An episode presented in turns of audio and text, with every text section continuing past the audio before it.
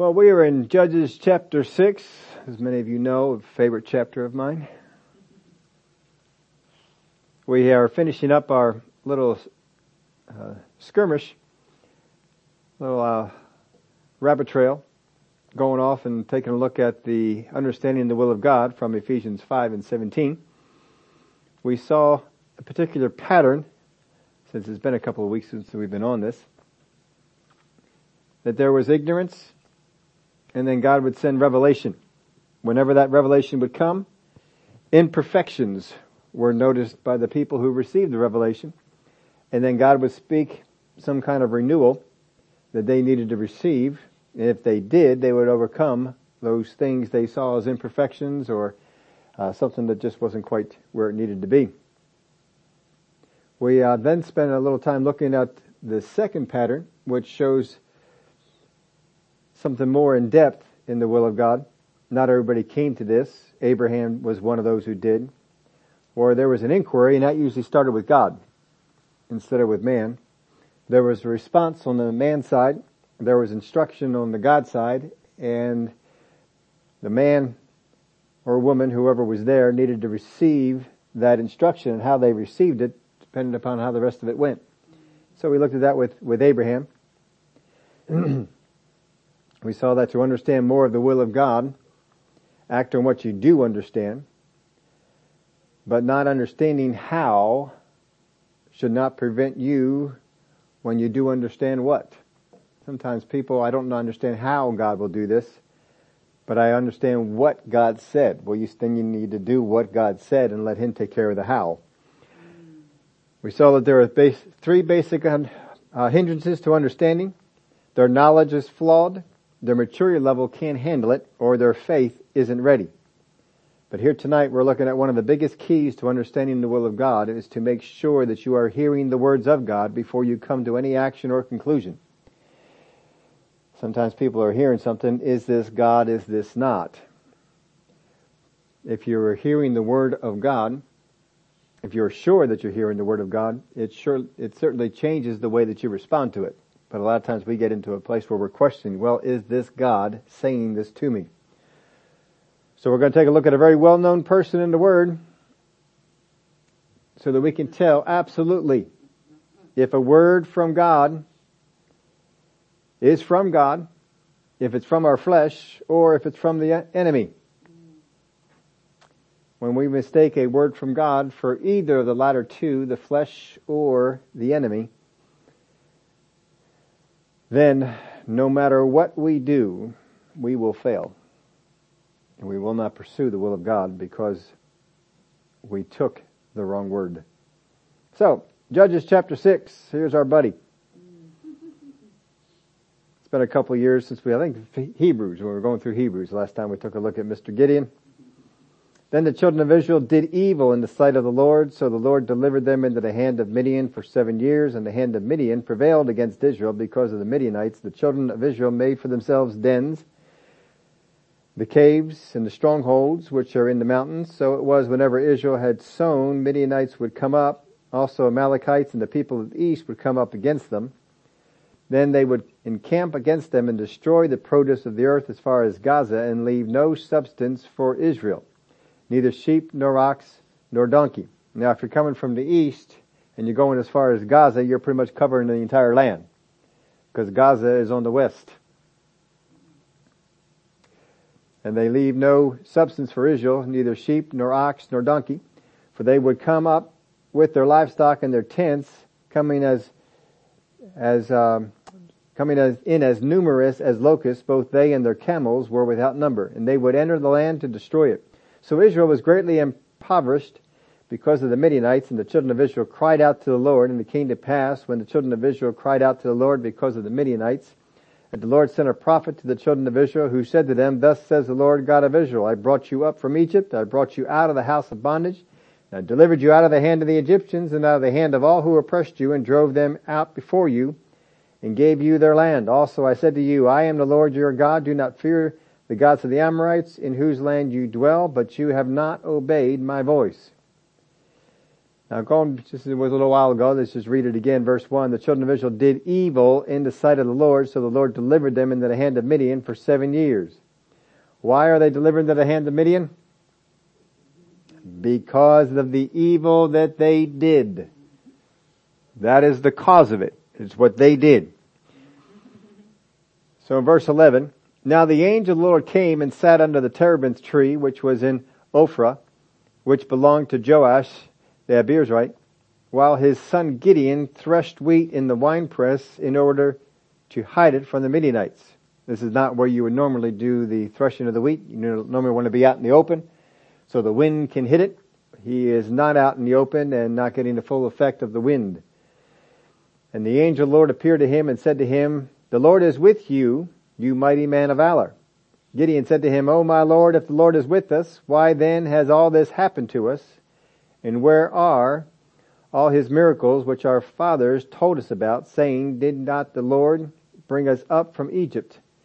But now the Lord has forsaken us and delivered us into the hands of the Midianites. So, we take a look at this. He's got a word. The angel of the Lord appeared to him and said to him, and these are the words that he receives from the Lord. The Lord is with you, you mighty man of valor. Now if God were to come down, make an appearance and say this to you, would you argue with him? So there must be some question on Gideon's part whether this is truly a messenger of God and if this is a true messenger or message from God. Otherwise, I think he would see the, uh, the supernatural aspect and just believe it. But he argues it. Might be wondering where this guy came from. Maybe just figures he snuck in. But he says, you mighty man of valor. Now Gideon, he answers this question the same way many Christians do. If the word of God is true, why are my circumstances so bad? If the word of God has truly promised me this, why is such happening to me?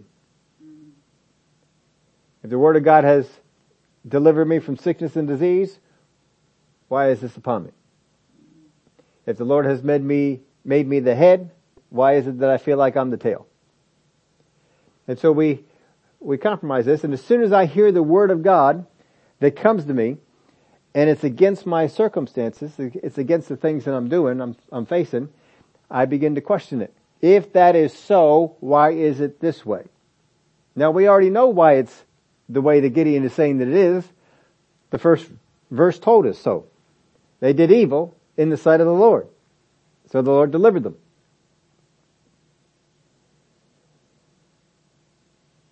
If the word of God is true, why are my circumstances so bad? Now what God is saying in the spirit Gideon is hearing in his flesh. He's not the first person to do this. We have many people in the Word of God who heard a spiritual message, but heard it in the flesh. The last, last guy we took a look at, Abraham. God gave him a spiritual message. You will have a son. Uh, no. no, I already have a son. Bless that one. Tired of believing for, for the new one. The disciples, why did you uh, uh, beware of the leaven of the Pharisees and the Sadducees. Well, we didn't bring any bread.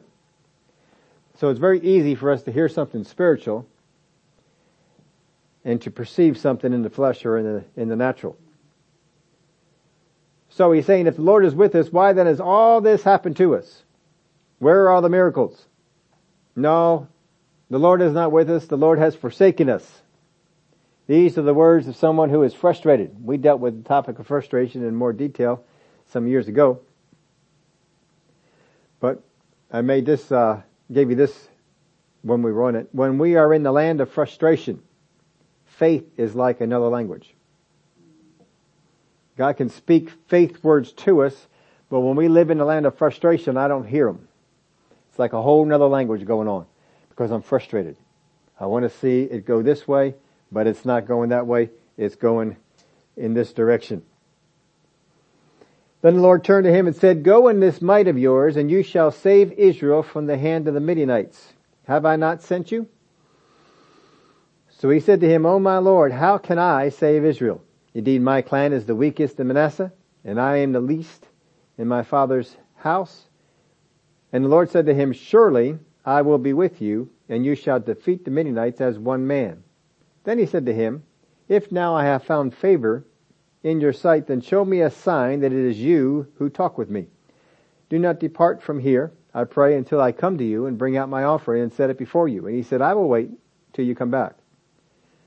So we can see from his statement here, he's not quite sure this is the messenger of God. And I'm not quite sure you are bringing me a message from God.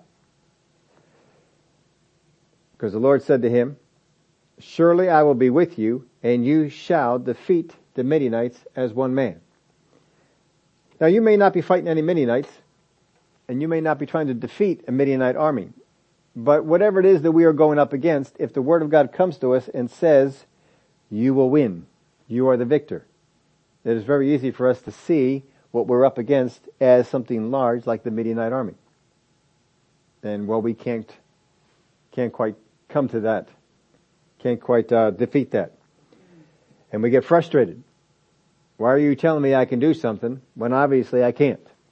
When obviously I haven't. And we can get to the same attitude that Gideon has here. So he asks him to stay here. He's going to go bring an offering and bring it before him. So he says, uh, I will wait. But he does say, show me a sign. Show me a sign. That's a whole lot of Christians out there. Well, if you're going to deliver me from this, show me a sign. I want a sign. There's a difference between the voice of God and the voice of our flesh or the voice of the enemy. There is an easy difference to spot.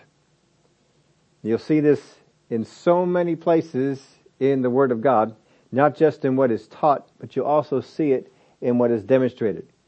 First off, God speaks to me about what I did or am doing or what I can and need to change. That's what God does.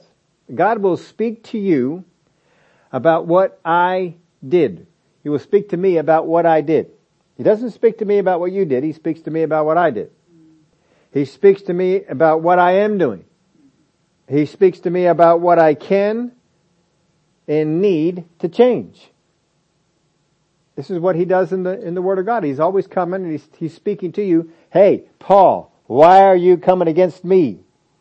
Hey, Peter, knock it off. he speaks to you about what you are doing. Not what somebody else is doing. He speaks to you about what he wants you to do. He speaks to you about what you can do even though sometimes they are looking pretty, pretty tough. He speaks to you about what you can do. He, the one we looked at on Sunday, he looked at the man, the, the lame man. He spoke to him something that he could do even though the lame man thought he couldn't. The lame man was blaming other people. Well, I can't get into the water. No one will take me in. Somebody else gets there before I will. Everything is always somebody else's fault. So it's not my fault. It's somebody else's fault. So Jesus took all that out of the equation and said, look, you, rise, take up your bed and walk. And fortunately the man did it. Otherwise we wouldn't have had that story in the Bible. I like having that story there. But God speaks to me about what I did or am doing and what I can and need to change. If you want to hear the, the voice of God, is the voice that is coming to you, is it speaking to you about you and about what you need to change? about what you need to do, about your assignment, about your life, about your understanding, whatever it might be. He's speaking to you about you. Now the flesh, and you can also write it here the enemy, the flesh speaks to me about what others did or are doing and what they need to do for me or quit doing to me. I also put a little, little note next to this one. Also, why I don't deserve this from life or others. When you get that little voice that's coming inside and you're facing some things, I don't deserve this. I've been living for God. I've been doing the things for God. That is not the voice of God. You will never find a place in the Word of God where He said, boy, look at this terrible stuff that's happened to you. You don't deserve that. Oh, no. You know, God always came to him and says, hey, look at what you're doing. Fix what you're doing. That's the voice of God. The voice of God tells you about your assignment. I hear a lot of Christians, they want to go around and they say, well, I think that brother, sister, so-and-so ought to be doing this. Well, isn't that interesting that God would speak to you about what they ought to do? See, that's not God. That's the voice of the enemy. And if you can't discern the voice of the enemy there, how are you not going to discern the voice of the enemy elsewhere? Or it could be the voice of your flesh. If you can't discern the voice of your flesh there, how are you going to discern the voice of your flesh elsewhere? When those voices come up on the inside and they begin to tell me what my boss needs to do, what my coworkers need to do, what my neighbors need to do, what my friends need to do, what my relatives need to do, whatever, whoever it is in your life, what they need to do, well they ought to do this for me and they ought to do this for me. That is not the voice of God and you ought to shut it down. God will speak to you about what you need to do, what you need to change, what your assignments are. He's not going to speak to you about what somebody else is being assigned. That's between him and them. He speaks to them about it. That's God. You want to learn the voice between the voice of God and the voice of your flesh? Start right there. Just start right there. That voice comes up on the inside and starts to speak to you about what somebody in your life needs to do. That if they only did this, you would be happy. you would be fulfilled. You would be able to walk in whatever it is that God wants you to do. The only reason I can't do what God has told me to do is because so and so is not doing this. God did not show that to you. The enemy did or your flesh did. And you're following after it like it's the voice of God. That's where we get confused. If I cannot tell the source of being God or the source of being my flesh or the enemy, I will not understand the will of God. Because I don't, I can't determine the source. You gotta be able to figure out the source. What is the source? The voice of God will speak to you about you. I'm going to say it to you again. God speaks to me about what I did or am doing and what I can and need to change. That's the voice of God. Look at all the ones we've looked at so far. God has spoken to Abraham about what Abraham needed to do, what he needed to stop doing, what he needed to start doing. He didn't speak to Abraham about Sarah. Well, Sarah needs to get in the faith side over here. The only thing he did was he one time said, "Well, did, how come Sarah laughed?" But that's all. We didn't we didn't deal with any of that. He spoke to Abraham about what Abraham needed to do. He will speak to you about what you need to do. He's not going to speak to you about what somebody else needs to do. He'll speak to them. I get amazed at how many Christians feel they know what brother, sister, so and so ought to do. What they ought to, uh, you know, what uh, uh, brother Creflo, what he should spend his money on. God is not going to speak to me about what brother Creflo Dollar ought to spend his money on. God speaks to Brother Creflo about that. And I don't have an opinion on it. I don't have an opinion, good or bad. I, I do not. I will not allow it. If anything wants to come up on the inside of me or outside of me and speak to me about what brother or sister so and so is spending their money on, I shut it down. I don't think about it. I don't need it. It's not in my, I know what source it comes from. God does not speak to me about what other people need to do. I'm not in a position to, to help that or to fix that. So he's not going to speak to me about it. I know it, so I just shut it down. Just do it. Just shut it down. But don't take those those uh, words that come up on the inside and they begin to tell you what your friends need to do. Well, if my friend would just do this. Mm-mm. No, God's not going to do that. There's nothing in the Word of God that says that your spiritual development, your spiritual life, your spiritual call depends on one of your friends. If Daniel, if his three buddies decided to up and quit, that doesn't mean Daniel can stop. That doesn't mean that he can come before God and says, well God, I was doing real good until my buddies quit. You know, and uh, I just didn't want to do it anymore. Uh, no. I don't know where his buddies were when he's being thrown into the lion's den. Didn't matter. We don't know exactly where Daniel was when his buddies were being thrown into the fiery furnace. It didn't matter. Don't make your life, don't make your happiness, don't make your calling, don't make your growth, don't make your success based upon what someone else does. And any voice that wants to tell you anything about that or anything different, well, shut it down. Just shut it down. I don't give any thought to it. The more you practice shutting it down, the easier that, that is. It depends on, on what you can do. Everybody has been involved in different things, but whatever, whatever we're involved with, there are voices that come up inside of us that stop you from doing it. You just gotta learn to, learn that. I learned that. One of the things I learned from running when I was in cross country. You, when you were running a race, there's a voice that comes up on the inside of you. It says, stop. It does. It rises up on the inside. It says, stop. Don't do this. Because going out and running 10, 20 miles is easy. Going out and running a five mile race is hard. Really, really hard. It is probably one of the most difficult things I've ever done. And it's, it got to be so difficult and so demanding that I would, I, anxiety would begin to build up on the inside of me on race day. And almost a fear of what I was going to do. Cause it, it, it trashed my body. I was not right for the rest of the day. I couldn't eat. I couldn't sleep. I couldn't lay down. I couldn't walk. What did that leave you to do? Suffer. oh, I suffered. Not everybody did. Just the way my body re- responded to it, it didn't. It didn't like certain things. And uh, legs ached if I if I laid down. If I walked around to try and relieve them, the stomach was upset, and I couldn't eat for a long for a while after I got done a race. And then there was a certain time. I think it was a, if I remember right. It's been a while.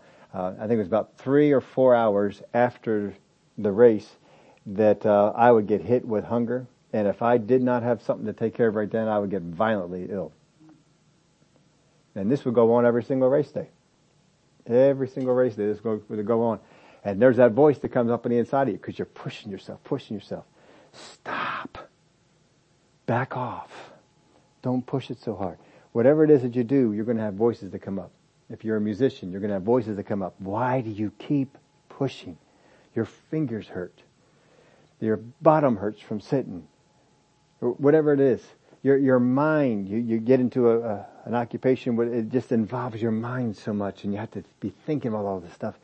And then voices come up, think about this. Oh, think about this. And you gotta discipline yourself. You go, no, I'm not gonna do it. The same way we, we do all those things, learn to practice shutting those voices down. those voices will come up. It's the voice of your flesh. Paul has a lot to say about that voice of the flesh. You gotta learn how to shut it down when you have those voices that come up in your head, telling you what your friends ought to be doing for you, tell you what your relatives ought to be doing for you, tell you what your boss ought to be doing for you, tell you what your coworkers ought to be doing for you. For some people, even what your government ought to be doing for you, what they ought to be paying you, and all this sort of stuff. Uh, shut them down. Don't be listening to them. God speaks to you about you. Flesh speaks to you about other people If you're going to listen to the voice of your flesh, you're going to have the benefits of the voice of the flesh. If you're going to listen to the voice of God, you're going to have the benefits of the voice of God. You cannot listen to the voice of the flesh and have the benefits of God. I cannot listen to the voice of my flesh and have the benefits of God's peace. I cannot listen to the voice of my flesh telling me everybody else's shortcomings and what everybody else is not doing for me and be anxiety free and be worry free and be filled with joy. It won't, won't happen. If I want the benefits of this, the spirit life, then I gotta do what the spirit says. Otherwise you're gonna have the benefits of the flesh life. But there's some real confusion. People that are following after the flesh, but expect the benefits of the spirit. Won't happen. Now there are four parts to getting response here in verse 13. Oh my Lord, if the Lord is with us, anything that starts off with an if when you're talking about the Lord. If the Lord is with us, uh, no. So that's the voice of your flesh. That'd be like you going to, to God and say, if the word of God is true, ain't wrong. No, if the word of God is true. If God is filled with truth, if Jesus truly died for my sin, there's no if in these things. There should be no if for this. If the Lord is with us. No, if He said He's with you, He's with you. But He said, the Lord said that He was with who? Gideon. I can't hear that. Mm-mm. Nope, nope, nope, my flesh can't handle that one. So I'm going to change it. Oh my Lord, if the Lord is with us, God didn't say I'm with us. He said I'm with you. Why then has all this happened to us? And where are all his miracles, which our fathers told us about saying, did not the Lord bring us up from Egypt? But now the Lord has forsaken us and delivered us into the hands of the Midianites. So here's the four things. Why then? Where are? Did not and but now. This is a tone of frustration with God, not faith in God. You cannot have faith in God and be frustrated with God. Either you're going to be frustrated or you're going to be in faith. One or the other. So once again, if the Word of God is true, why are my circumstances so bad? Well, the word that God spoke is being applied or understood by the voice of his flesh. This will always take you to a wrong understanding or a wrong application. You actually say and or. I combined all that into one line because I was running out of space. But this will always take you. The word that, that God spoke is being applied or understood by the voice of his flesh. This will always take you to a wrong understanding. You cannot understand what God meant if you do it this way. You cannot apply what God said the right way if you do it this way. It will leave you open to wrong follow-up words. God can, you'll hear a word after this, but it won't be from God, but it'll be in line with your understanding. Because your understanding got messed up. Because you did not hear what was spiritual with your spiritual ears, you heard it with your flesh ears. And you'll be just like Gideon. If the Lord is with us. That's not what the Lord said, is it? Verse 12. And the angel of the Lord appeared to him and said to him, the Lord is with you, you mighty man of valor. Now three times he is making this singular. The first time, the Lord is with you. You, mighty man of valor. Three times he emphasized the singular nature here, and he couldn't hear that, and he changed it. Now if you change it like that, this is going to be a problem. If the Lord is with us, why then has all this happened to us? See, I can't understand this right. I can't apply it right because I haven't heard it right. And where are all the miracles which our fathers told us about saying, did not the Lord bring us up from Egypt? But now the Lord has forsaken us and delivered us into the hands of the Midianites. Well, if the Word of God tells us that God delivered us, that He did all these miracles, how come we don't see them now? Uh, because you guys were evil. Because you did what you weren't supposed to do, because you worshipped idols instead of Jehovah. And that's why. See, whenever you get into this mentality, we're listening to the flesh, the flesh always wants to point to other people what they haven't done for you, what they haven't done to help you, and everything is somebody else's fault. And as long as everything else is somebody else's fault, you can't change it. This is where people leave, lose their joy and they get open to depression. They get open to being down because everything is somebody else's fault. This is the, just like we're looking at on Sunday the lame man at the pool. Everything is somebody else's fault. He's got a whole lot of people doing things for him, but my focus is on what someone is not doing. He didn't look at all the stuff that was going on. Somebody bringing him to the pool, somebody taking him home, somebody making dinner for him, maybe packing him a lunch when he goes on down to the down to the pool. Doesn't look at all that that's being done. He's looking at what is not being done. This is uh, where Gideon is too. They're not the only ones. You go through the Word of God. In fact, if you want to tomorrow, wake up early and you start in the book of Genesis and just read the whole Bible through cover to cover. Just cover the whole thing. And you tell me if you can find one person that God says it's everybody else's fault. It's not yours.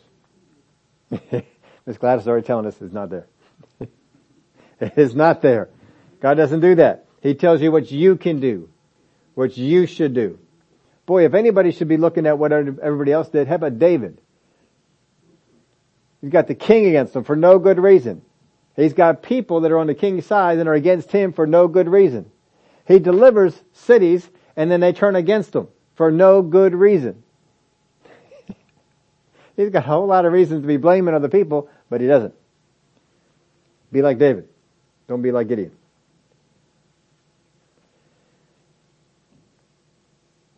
So the word of God spoke is being applied or understood by the voice of his flesh. We don't want that to be going on. But God speaks his will here, verse 12 and 14.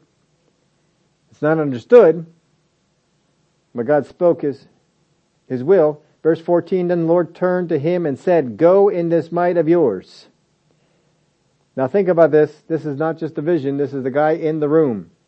And the Lord turned to him and said, that means he made a deliberate effort to go wherever he was looking at, and he turns and he looks at Gideon. This is the Lord.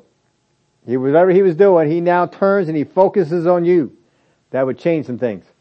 I would think. Then the Lord turned to him and said, go in this might of yours, and you shall save Israel from the hand of the Midianites. Have I not sent you? None of this us stuff. We're not dealing with us. He is saying, go in this might of yours. Not in this might of Israel. In this might of yours. And you, not they, you shall save Israel from the hand of the Midianites. Have I not sent you? He's putting this all down on one person. Gideon, it's you. You are the mighty man of valor. We don't, we're not dealing with anyone else. We're dealing with you. I need you to be the man. Just like Abraham. Need you to be the man. Don't you be blaming Sarah. Don't you be looking at the servants. Don't you be looking at the land that you're in and the people that are around. Nope. We're looking at you. Go in this might of yours and you shall save Israel from the hand of the Midianites. Have I not sent you? And he said to him, Oh my Lord, how can I save Israel? Indeed, my clan is the weakest in Manasseh and I am the least in my father's house. Inadequacy.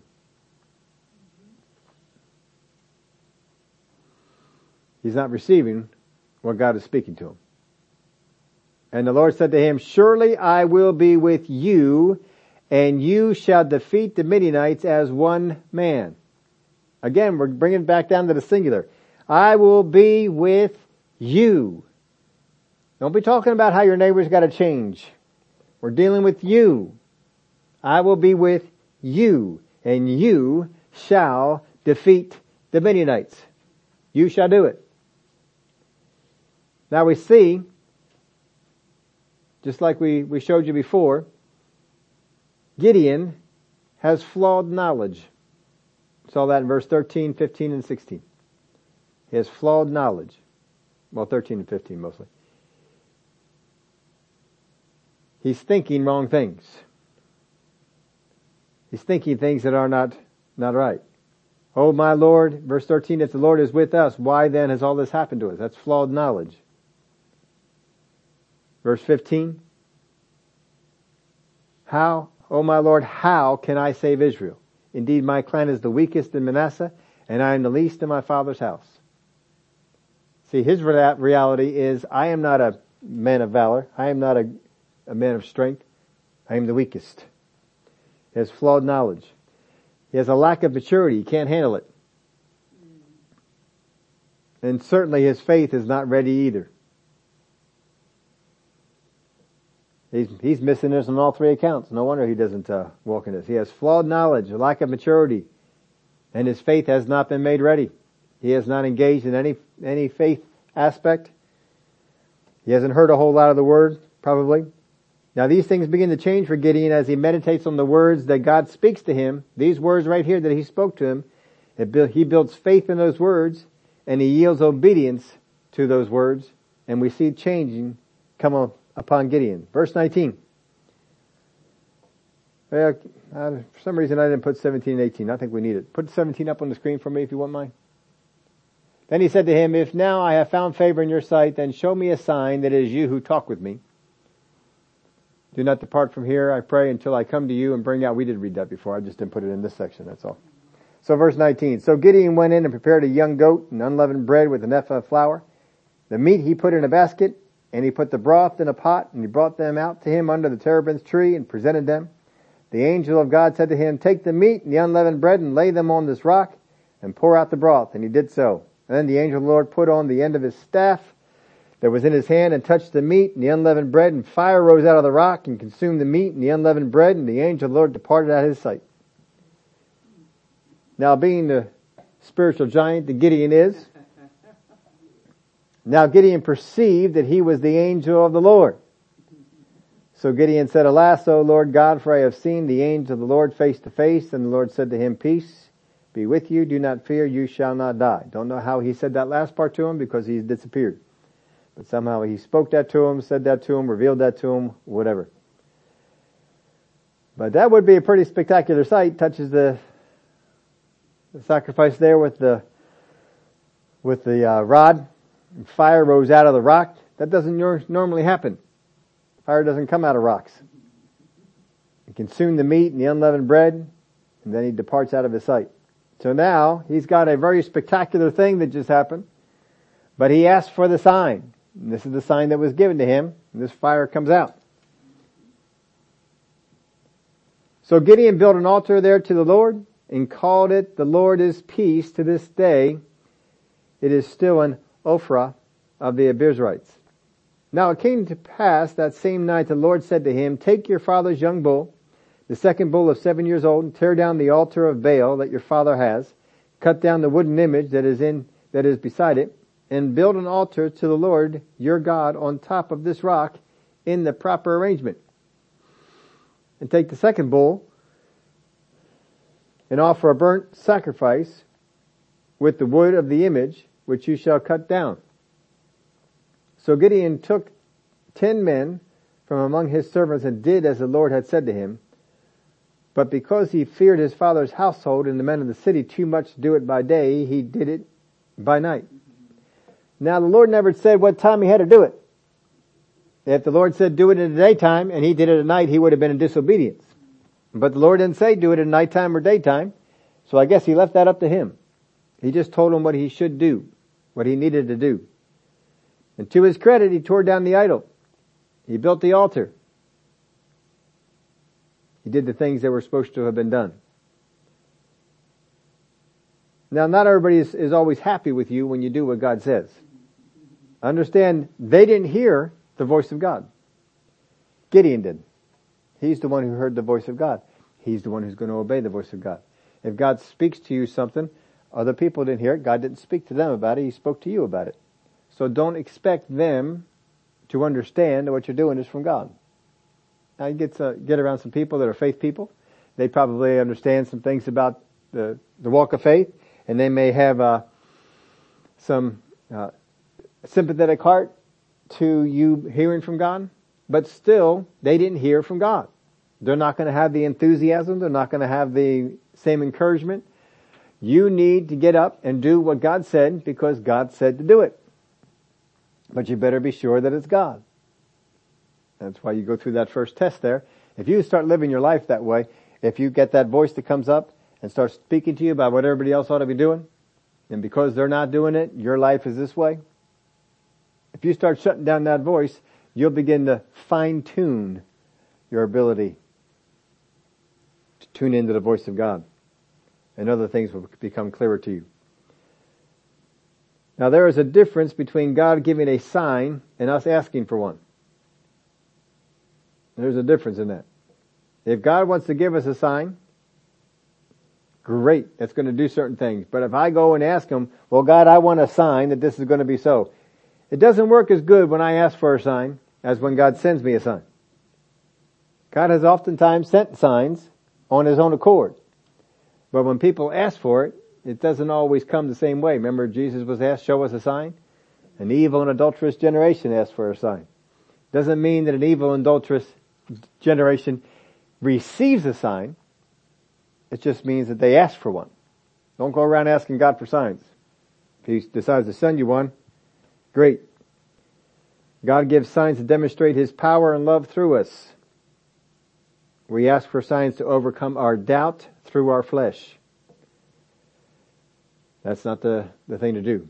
You need to overcome the doubts of your flesh through your spirit, by building up your spirit man, not for asking things that minister to your flesh. Verse 36. So Gideon said to God, if you will save Israel by my hand as you have said, here's that if again. That is a bad statement right there. Nothing good can come from if you will do something to God if his word said he would do it. And Gideon has the word of God on this because God spoke it to him. I will deliver the Midianites into your hand. I will do it. He has that word. If you will save Israel by my hand as you have said. So he knows he said it. Just know God has some patience with you. Amen. He's got some patience here with Gideon. He didn't just zap him with lightning. Most of us forget were God. We would have zapped him with lightning by now. He'd be just a little piece of charcoal on the ground. Look, I shall put a fleece of wool on the threshing floor. If there is dew on the fleece only, and it is dry on the ground, then I shall know that you will save Israel by my hand, as you have said. And so, and it was so. When he rose early in the the next morning and squeezed the fleece together. He wrung the dew out of the fleece, a bowl full of water. Then Gideon said to, to God, do not be angry with me, but let me speak just once more. Let me test, I pray, just once more with the fleece. Let it now be dry only on the fleece, but on the ground let there be dew. God did, did so that night. It was dry on the fleece only, but there was dew on all the ground. So he asked for this fleece to, to go on, puts the, the thing down, and it only dews where the fleece is and the fleece is wet and everything else is dry. And you would think, well, that would speak to his spirit. I mean, that's pretty miraculous. It was so wet that you could wring it out. We're not just talking it was damp. It was so wet you could wring it out and water would come out and the rest of it was dry. That would speak to your spirit, right? No, your flesh comes right on up and says, well, I could have just do just in that one little area there. And that made sense because he's flesh oriented right now. There's a whole lot of Christians out there that are just flesh oriented creatures. And this would make sense to them. It makes making sense to Gideon. So he has to do it again. All right, we got, we got to do this one more time. I probably should have done it this way. That it's what everywhere else in the, the fleece is dry. That'll minister to me. And so we did that and well, he didn't uh, try and do the fleece again, but he's still not sure.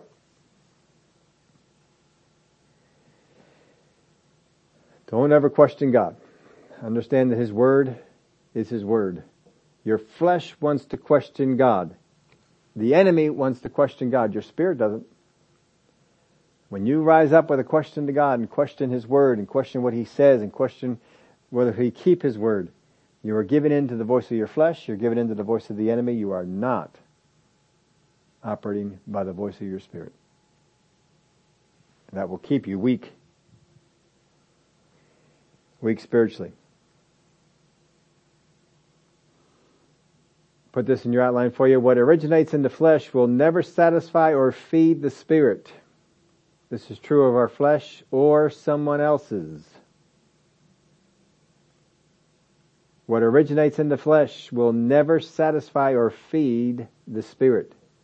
This is true of our flesh. If something originates in me, this test originated in his flesh, not in his spirit, and it didn't minister to his spirit. Know, it's also true of someone else's flesh. There's flesh teaching out there. You go out there and you hear somebody and they teach according to the flesh. It's a flesh message. Came up from their flesh man. And they get up there and they, they preach and they do all the things that need to be done. Waving and spitting and dancing and shouting and it looks good, but it comes up from the flesh. There's a lot of Christians that will come out of meetings like that and they are ministered to because they are flesh, spiritual creatures. And what they saw in the flesh ministered to the flesh. And they come on out of it and, oh, wasn't that good? Oh, wasn't that good? And you may be saying, there was nothing there. Because it didn't minister to your spirit. But it ministered to their flesh. And they can't discern between their flesh and their spirit. Flesh teaching that's, that's not going to minister to your spirit. Flesh miracles. Are there flesh miracles? Apparently there are. Jesus sure said there were. Paul even warned about them. In the last days, the uh, Antichrist is going to be putting on some flesh miracles. He's going to be contending with God's two witnesses with miracles. Not all of them are spiritual. Only the ones that, uh, that uh, Elijah, the two witnesses are doing. Those are the spiritual ones. There's flesh words. Boy, there's people come out and they got flesh words and sometimes I hear them, holy cow, that is just filled with flesh. But then you watch some of the Christians. Oh, oh, that was so good. Oh, that ministered me so much because they're flesh creatures. There's flesh faith, hope, love. That's not going to minister to you. That's not going to minister to your spirit. It's going to minister to your flesh.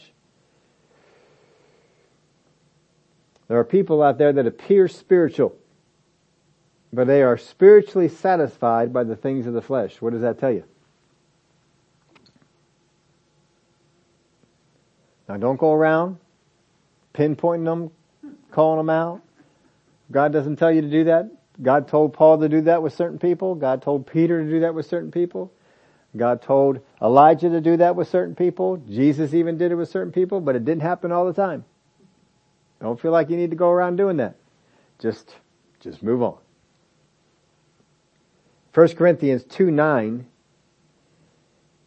as it is written, eye has not seen nor ear heard nor have entered into the heart of man the things which God has prepared for those who love him. But God has revealed them to us through his Spirit, for the Spirit searches all things, yes, the deep things of God. For what man knows the things of a man except the Spirit of the man which is in him? Even so, no one knows the things of God except the Spirit of God.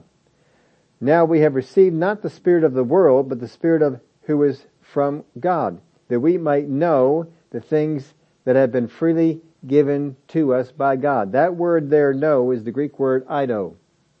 Very similar.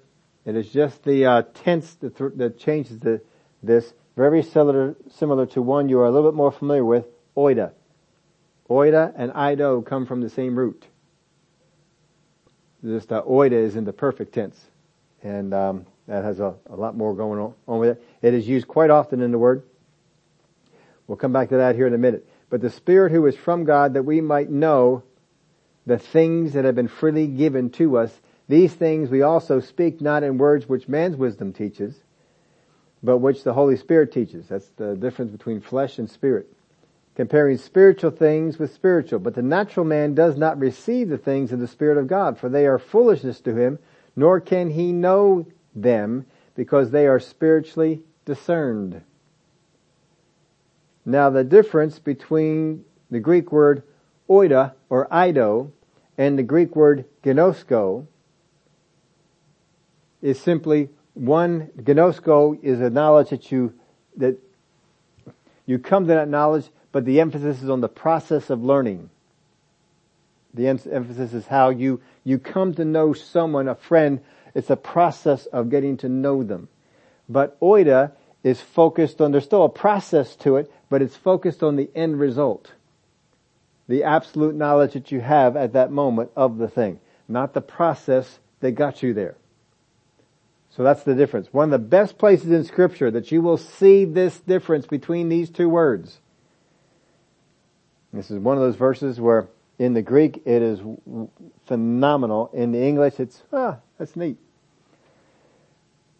That's in John chapter 13, 6 and 7. Then he came to Simon Peter, and Peter said to him, Lord, are you washing my feet? We all know the scene there. Jesus going around and washing their feet. Lord, are you washing my feet? Jesus answered and said to him, What I am doing, you do not eido. You do not understand. In other words, what I am doing, you do not right now have absolute knowledge of this. You do not know what it is. But you will know after this or you will gnosko. You will come to a place of understanding this, but right now you don't have it. Isn't that wonderful the way those two words words come in? And what we are talking about here in the um, in Corinthians, in verse twelve, now we receive not the spirit of the world, but the spirit who is from God, verse 12, that we might know, eido, the things that have been freely given to us by God, that I may have that absolute knowledge of those things given to us by God. These things also, we also speak not in words of man's wisdom, that's of the flesh, but which the Holy Spirit teaches comparing spiritual things with spiritual, but the natural man does not receive the things of the Spirit of God. Your flesh man, no matter how spiritual people dress it up and make it look, will not receive the things of God. For they are foolishness to him, nor can he know them or come to a process of knowing them because they are spiritually discerned. What you have with Gideon is God is speaking revelation to him. He's speaking words of wisdom to him. He's speaking the plan of God to him and he cannot hear it because he is set on hearing things in the flesh. The reason for it is he has already heard in his own mind the reasons why these things are coming. The reason that our land is forsaken, the reason that the Midianites are coming upon our land is because God has forsaken us. It's God's fault. That's how he hears things. And that's messing him up. He cannot hear things in the spirit because of that. So God speaks these great words to him that would strengthen him and he has such difficulty with it that the assignment that God gives him, he has to do at nighttime. God didn't say he couldn't do it at nighttime, but he feels like he has to do it at nighttime because he can't receive the strengthening that God has spoken to him because of this flesh. We gotta get out of that flesh hearing. If you keep hearing the, the only reason that you don't have this is because so and so is in your life. Because so and so is doing this. Because you got a bad boss. Because you got a bad coworker. Because you got a, whatever it might be. You won't be able to hear what God says. God will speak to you. Well, I can't do, I can't be God because he, he would know I can't do that because my boss is this way.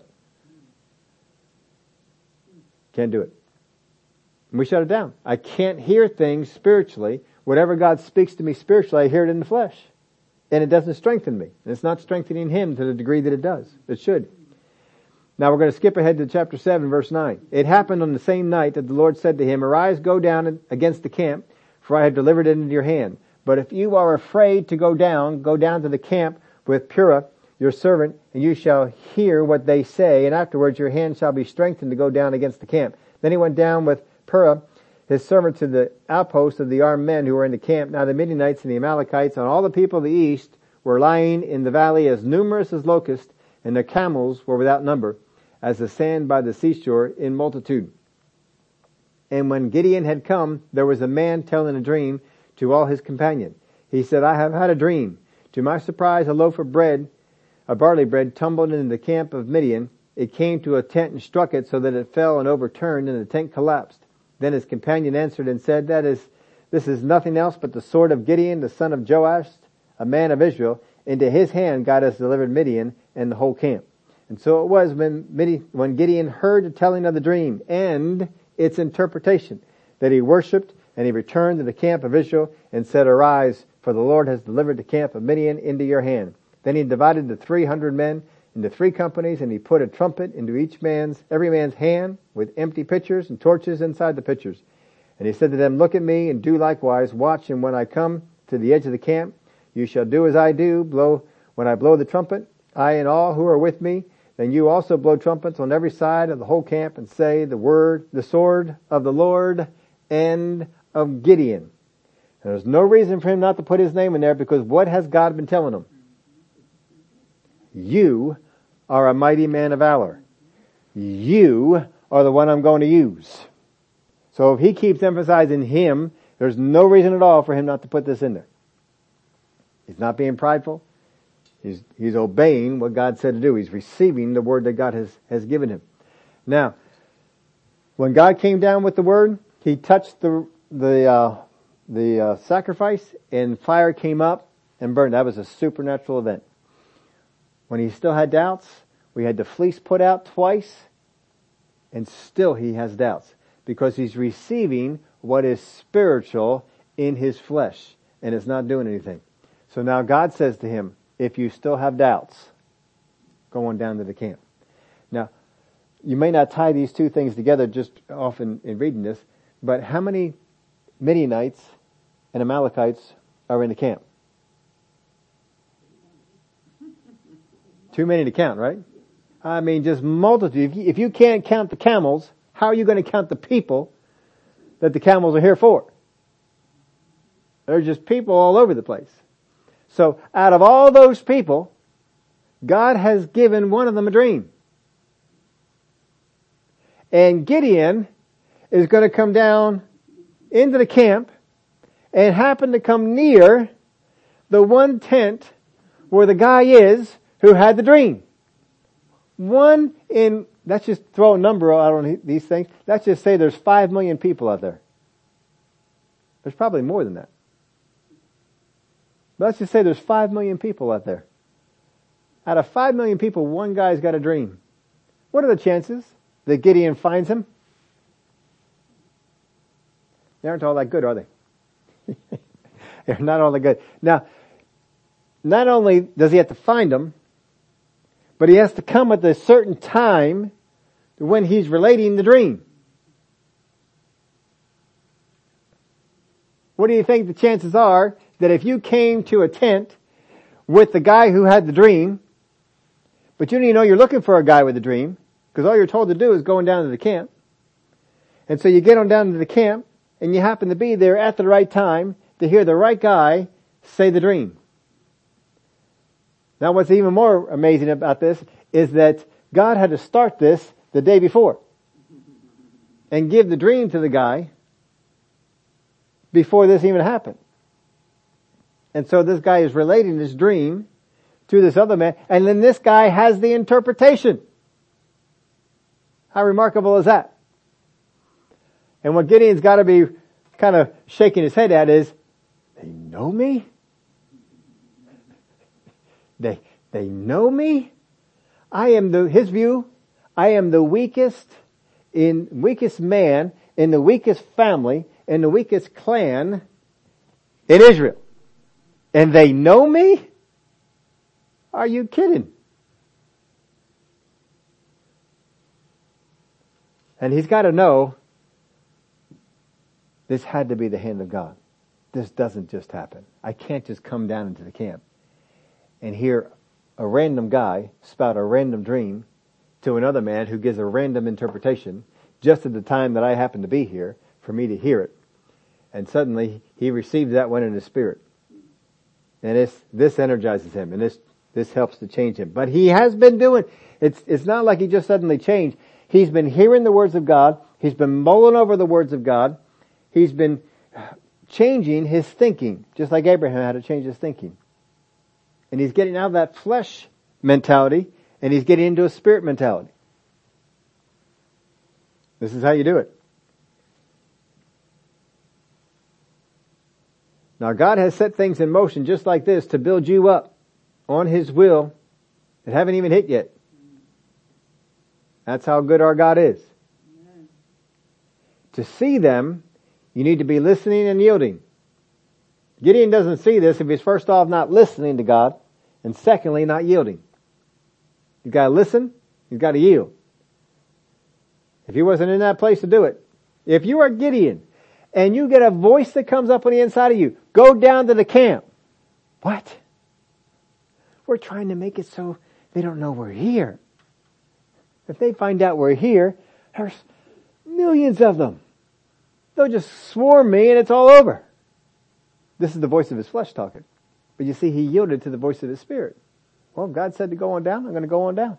And so he yields to the voice of his spirit. And he receives this. Now do understand this. Faith in the mission is apart from understanding it. It is not the same thing. You can understand the mission and have no faith in it. You can understand what God wants you to do, but have no faith in it.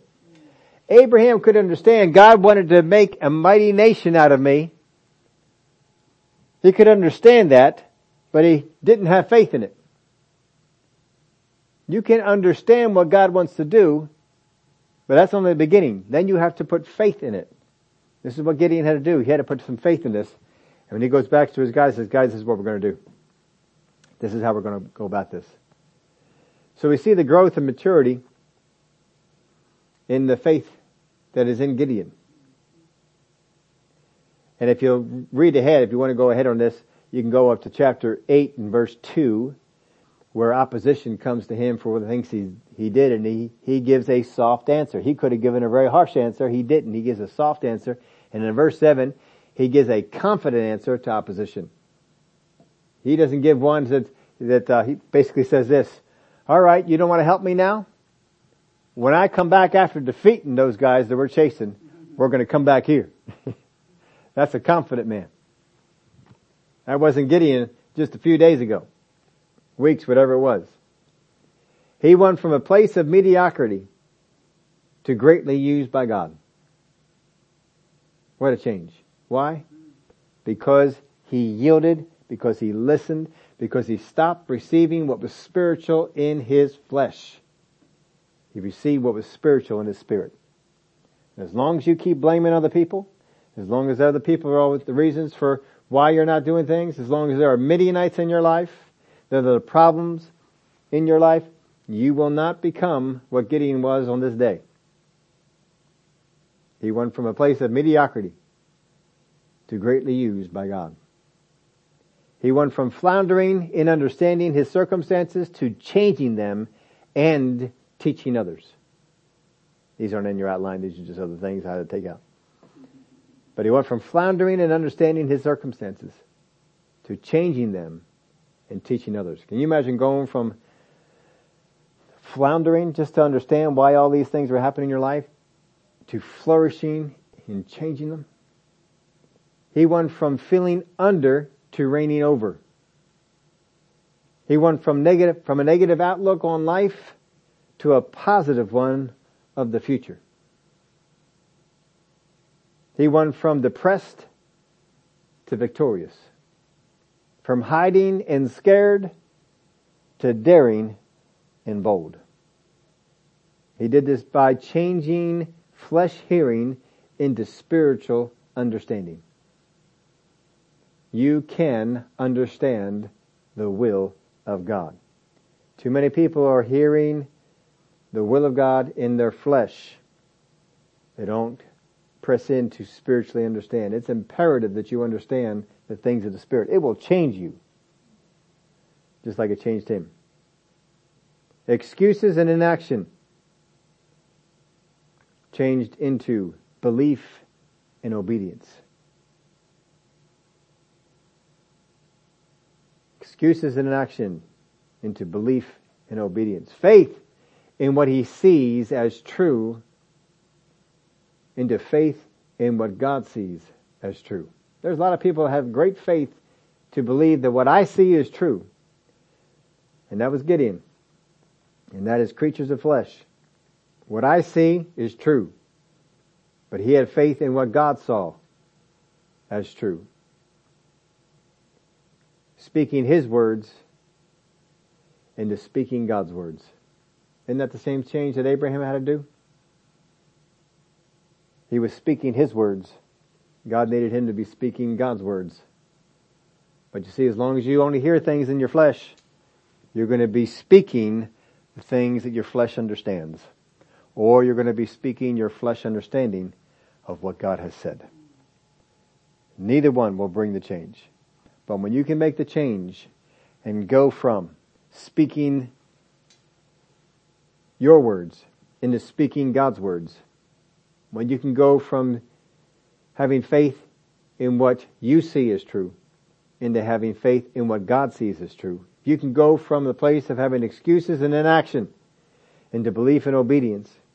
You can get from the place of, of changing your flesh hearing into spiritual understanding. You will follow the same path that Gideon and others did as well.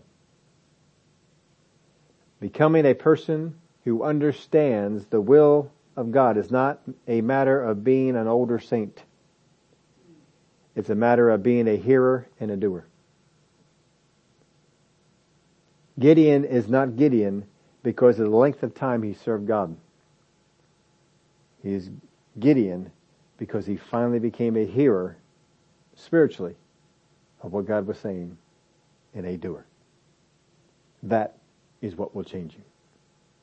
You can look at other people who did this change as well. Moses was one, Paul was one, Peter was one. He said, Gideon is not the only one. But much of the unfaithfulness in the body of Christ is from listening to words not from God. You look at the unfaithfulness we have in the body of Christ, most of it is because they have listened to words that were not from God. The more I recognize this word is not from God and don't listen to it, the more I recognize this word is from God and listen and yield to it, my faithfulness will increase. My strength will increase. My joy will increase. I'll become more of an overcomer.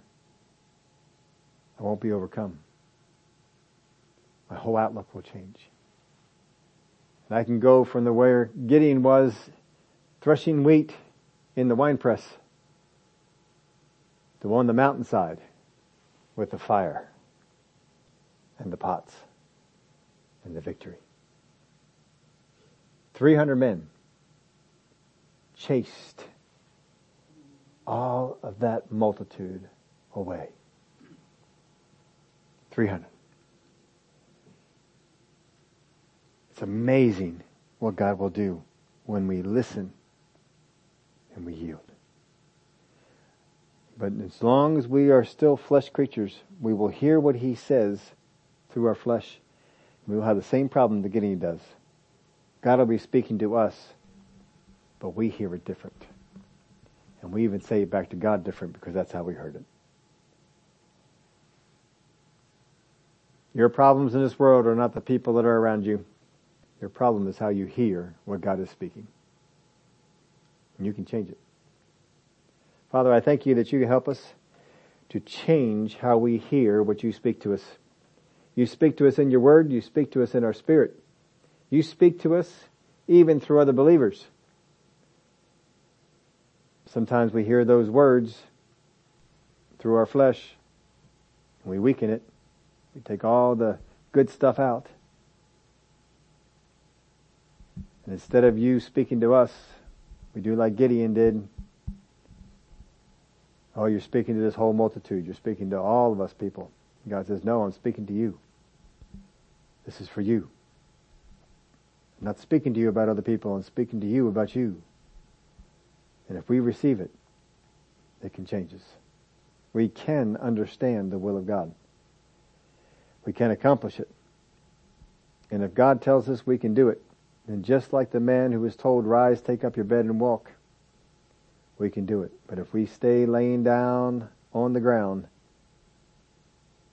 we won't rise. We won't be healed.